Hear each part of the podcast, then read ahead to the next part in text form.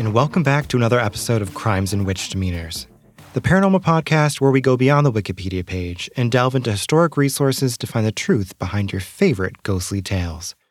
I'm your host and lovable librarian, Joshua Spellman. This week, we're straying from our usual ghosts and specters to look at a quite frankly overhyped and overutilized paranormal being in modern cinematic history, and that is vampires. Edward Cullen, who? I don't know her. But we're not just looking at any old shiny vampire today. We're taking a look at the Casket Girls of New Orleans and the Ursuline nuns that are tasked with keeping them locked away for all eternity. The legend itself is gripping, but the facts that led to it are actually probably just as interesting. This legend goes to show how history can quickly be warped into mysterious lore and illustrates how women who didn't act as expected or conform to societal norms can be transmogrified into bogeymen, accused as witches, or in this case, bloodthirsty vampires. So get your bug spray, get your mask on. We're headed down to New Orleans once again we're going to be learning the myth of its vampire maidens. We're going to find out what really lurks in the nun's attic and prowls the streets of the French Quarter.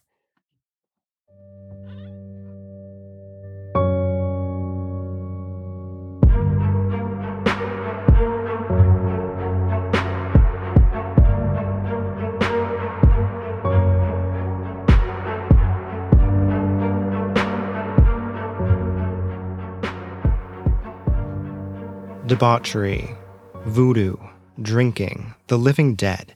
These are the things that New Orleans is known for. We can assume how some of this raucous behavior came to bear, for that is the nature of man, after all. But what if it's vampires? How did they arrive in the New World? This is the tale we tell today that of the Casket Girls. The French colony of New Orleans was full of ex prisoners and pirates, and other men who were poor and came to the New World to work. However, despite all this abundance of man, there was a vast shortage of women. The debaucherous men who were described as the scum of France had a ravenous appetite for women, alcohol, and gambling. These men began to have affairs with enslaved women and the indigenous women of the area. It was believed by the king and the upper class that this would make these wild men that much more wild.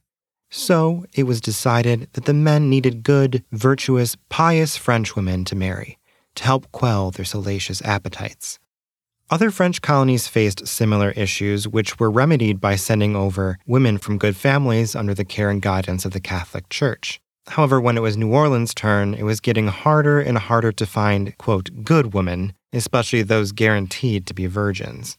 So, unlike the other colonies, the women selected to travel to New Orleans were chosen from the House of Correction. Most of them were sex workers, destitute, insane, or all of the above. These women were brought over in 1721, and needless to say, they did not help the debauchery in New Orleans. They made matters worse, and they refused to marry the men, so the problem still wasn't quite solved. After seven years, they decided to try again, and that's when they arrived. Selected from convents, schools, and orphanages, this new batch of young girls would surely be better than the last, or so they thought. When the ship carrying the young women landed in 1728, the plank was set out and the girls began to disembark. The men were shocked at what they saw. Instead of the young, vivacious women they were promised, they were presented with young girls, surely, but their skin was pale as moonlight. They carried caskets with them. Some of their mouths were stained with blood, and their skin quickly burned and blistered in the sunlight. Needless to say, the men of the colony were not scrambling for the hands of these young maidens in marriage. Shortly after the arrival of the casket girls, named so for the coffins they brought with them, things took a turn for the worst in New Orleans. The mortality rates skyrocketed. Some of the dead found in the streets with the blood completely drained from their corpses. Who were these young women, and what had they brought over in their caskets? One night, some of the men rifled through the casket girls' belongings to find the coffins empty. It soon became clear who and what these girls were pale skin, faces stained with blood, and carrying caskets off a ship? Vampires. It is a known fact, after all, that vampires cannot cross water without their caskets. Now, there is some debate as to whether these women smuggled vampires over in their caskets, these young girls serving as food for these creatures, having been turned to the side of night during their journey, or whether these girls brought their own caskets with them, come to the new world to find themselves a husband to convert into a denizen of the undead and begin a vampire colony of their own. Regardless, things were getting out of control in New Orleans, and the Pope ordered the girls and their caskets to be rounded up by the Order of Ursuline nuns. These nuns trapped them and kept the girls under their care at their school for young women, keeping them from the sunlight during the day and their potential victims at night. Chained in the basement of the Ursuline school, the girls were fed rats and the occasional vagrant as a treat. The casket girls remained here for a few years until the Ursuline convent was built. But then came the trouble of getting the girls from the school to the new convent unseen. It was tradition that the nuns would travel in a procession in covered carriages from the old school to their new convent. But this would make it difficult to conceal the caskets of the vampire maidens. It was then cleverly decided that the nuns would break from tradition and instead walk the distance with the schoolgirls, who were dressed as angels, having the covered carriages travel behind them. The coffins would be concealed in the carriages, under the guise that the nuns wanted to walk the distance to show that they were pillars of the community. Then, under the cover of night, the casket girls in their coffins were taken up to the third floor attic of the convent. The girls were locked away behind a heavy metal door, and the shutters of the attic were sealed shut with nails blessed by the Pope. And this is where the vampire maidens remained, the Ursuline nuns left to care for them and prevent them from wreaking havoc on the city of New Orleans. Of course, that has not always gone to plan. There are two occasions in recent history where the vampires have escaped their lonely prison. In 1978, two paranormal researchers set up camp outside of the old Ursuline convent. They came equipped with video cameras and hoped to capture some vampiric activity. They fixed their cameras on the old attic shutters and waited. Hours passed. They didn't see anything. The night was beginning to grow monotonous, and the investigators eventually fell asleep. The last thing their camera caught was one of the shutters to the attic open and close, and then the film ran out. The next morning, the researchers' bodies were discovered outside the convent. Their throats had been slashed open and their bodies completely drained of blood. Their killers were never found. Then again in 1984, someone or something ravaged the French Quarter. Nine bodies were found, their throats shorn open, and their corpses completely drained of blood. Once again, no suspect was ever identified. And as quickly as the murders began, they ceased. Had the nuns successfully roped their rogue vampire back into its attic prison? Though the vampires have been on relatively good behavior for the last couple hundred years, it's probably best to watch your back. Sometimes when you walk past the old Ursuline convent, you'll look up and see the shutters closed as they should be by blessed nails. But when you look back up again, you'll notice that perhaps one of them has opened. And if you're lucky, or unlucky, you may even see the pale face of a young woman staring back at you. But by then, it's too late.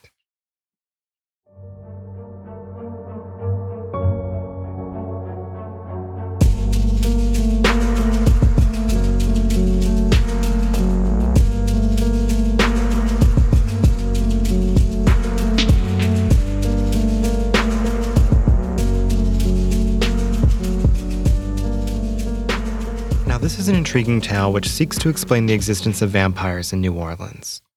But what exactly is true? We can start with the girls. For the most part, yes, they were real. Young girls arriving in New Orleans at the behest of the king, ungodly pale, pallid women whose skin blistered in the sun, their mouths covered in blood, carrying caskets ashore. But believe it or not, there's actually a perfectly rational explanation for all of this. The original journey the Casket Girls were to take from France was supposed to only take three months, but it ended up taking five. The girls were malnourished, they were starved, and disease began to run rampant on the boat. Most notably, tuberculosis, also known as consumption, can cause patients to cough up their own blood. So while their mouths were smeared with blood, it was because they were hacking it up and not because they were sucking it from the corpses of men. Also, these girls were pale because they would have spent much of the time below deck. And to the colonists of New Orleans who had been pirates and working out in the outdoors, they would have been very tan and would have been shocked to see the paleness of these girls.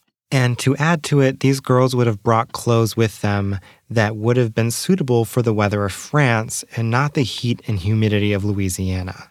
Which brings us to what they packed their clothes in caskets. Now, the explanation for caskets is actually an etymological error that has been passed down. These girls who arrived were known as la fille à la cassette, for the cassettes they carried, small trunks like overnight bags, not coffins. Cassettes or casquettes eventually became caskets, and thus the myth was born. When in reality, these caskets carried nothing more than their petticoats. The Ursuline nuns were alleged to have chaperoned these girls until they were married, and many sources claim this. However, many others, including the Ursuline Order of Nuns themselves, deny it. In fact, they deny any involvement with the girls whatsoever. In fact, there is some doubt that the Casket Girls, as at least the way they are known now, never truly existed in New Orleans. I mentioned before that there were a number of batches, I guess you could say, of women brought over from France to numerous colonies, including Canada and the West Indies. The first were called the Filles des Rois. I don't speak French, but it's the king's daughters, and these came in the 17th century, and they were sent to Canada, Louisiana, and the West Indies. This first group of women, I guess you could say, were good. They were from better families and they were more well behaved. And then you had the next batch were the Pelican Girls, named so for the ship, the Pelican, that they were sent on in 1704. The Pelican Girls were first taken to Mobile, Alabama, though some did later move to New Orleans over time. Then you have the others, the girls known as the correction girls, named so from where they were sourced. I hate saying that, but they were treated as property or livestock. They were sourced from correctional facilities and they were brought over in 1721. I looked and there's really no solid evidence that any girls were actually sent to New Orleans specifically in 1728, and it's more than likely that the casquette girls or the casket girls and the correction girls are one and the same. Of the girls who arrived between 1719 and 1721, 29 were from orphanages, 35 were from poorhouses, and 194 were convicted criminals from the prison La Force. Now, the men of New Orleans, despite their own debaucherous behavior, were appalled at the women's behavior and history and refused to marry them. I'm sure that this, combined with the strange caskets they carried and their pallid appearance, would have been enough to transform them into the monstrous casket girls that we know today. Record keeping at the time was murky, and historians that were contemporary to the time period would embellish and get details wrong all the time. And this is actually where the idea that the Ursuline nuns were involved came from, because, like I said, they had no involvement whatsoever. The Ursuline nuns are verifiably real, but they didn't arrive in New Orleans until 1727, long after the last casket girls had landed ashore. It was the sisters' mission to come to New Orleans to provide shelter and education for young women in the colony, and they immediately started a school in an existing building. A proper convent was constructed in 1734, but was eventually torn down and rebuilt on the same exact plot in 1751 due to errors in the original plan. So, this building built in 1751 is now known as the Old Ursuline Convent, and it's where the Casket Girls allegedly have lived for hundreds of years in their attic. But it wasn't even constructed until 23 to 30 years after the Casket Girls arrived, depending on which version of the story that you go with. By this time, these girls would have been middle aged women. I guess if they were vampires, they'd still be girls, but they would have been ravaging the city for nearly three decades at this point. The new convent building, now the old convent building, was thought to be blessed or cursed because it was one of the only buildings to survive the Great Fire of 1788, which destroyed about 75% of the buildings in the French Quarter. The fire was said to have reached the walls of the convent, but the flames couldn't pass. Some say that the prayers of the nuns had the power to keep the flames at bay, while others say it was the vampires that prevented the convent from burning to the ground. Regardless, because of the fire and the war, the old Ursuline convent is actually the oldest building still standing in the Mississippi Valley, though I guess technically not the oldest. So, what about the third floor? What's the deal there? There are shutters, obviously, since there's pictures and that's what the story's based off, but they're hurricane shutters. That's what they're there for. And are they nailed shut by nails blessed by the Pope? It's unlikely since no Pope visited New Orleans until 1987. Though I suppose you could argue that the nails were blessed and sent over from Rome and shipped to the sisters in New Orleans. Very, that's very possible. But it's, uh, seeing as there's no vampires, I don't know why they'd have to ship over some blessed nails. But the shutters do open. They do open them time to time. You can see them sometimes being open, and that's why you might see them open when you walk by. Though I do find it strange that that would happen in the dead of night, but I digress. But also, the Ursuline nuns haven't used the building for quite some time. It now serves as a museum, and the Archdiocese does use the third floor attic still, and they use it as storage for their archives. And unless their archives consist of vampire corpses, I don't know. I'm sure I could pull some connections and talk to some archivist friends to see if they know the archivist that works there, but that seems like a lot of effort for this silly little podcast. If I was getting paid, it's another story. And finally, the murders. What what about these murders? I thought for sure that the blood draining killings might have had some basis in fact, simply due to the fact that they were so recent and they had these years attached to them. It'd be a lot harder to shroud that in myth, but I actually wasn't able to find any specific murders that fit the description of either of these. So how that started is also a mystery. So, this story seems like a whole lot of mess, honestly. Someone get Marie Kondo to clean it up. In my view, this is a game of historic telephone that has warped into a very interesting legend. Women who didn't conform to the standards of society, as usual, have been transformed into grotesque creatures of the night. Well, I'm sure these ladies did some sucking. It surely wasn't the sucking of blood. Now, I am out of breath because I'm recording this in my closet, and my neighbors, who are generally very quiet, have all decided to start vacuuming, putting their dishes away, and arguing. Oh my God, they're literally using a power drill right now. What is going on? So I'm going to have to cut this podcast short. I hope you enjoyed this episode. If you did enjoy it, please leave us a nice rating on iTunes if that's where you like to listen. Oh my God, it's hot in this closet. And if you listen on Overcast, hit that little star to show that I'm a star. Don't really know what it does, but I hear it does good things. So, as usual, if you're going to smuggle vampires into the new world, maybe don't be so conspicuous. If you're going to be a lady of the night, it's fine, just be safe. But as always, stay spooky. Bye.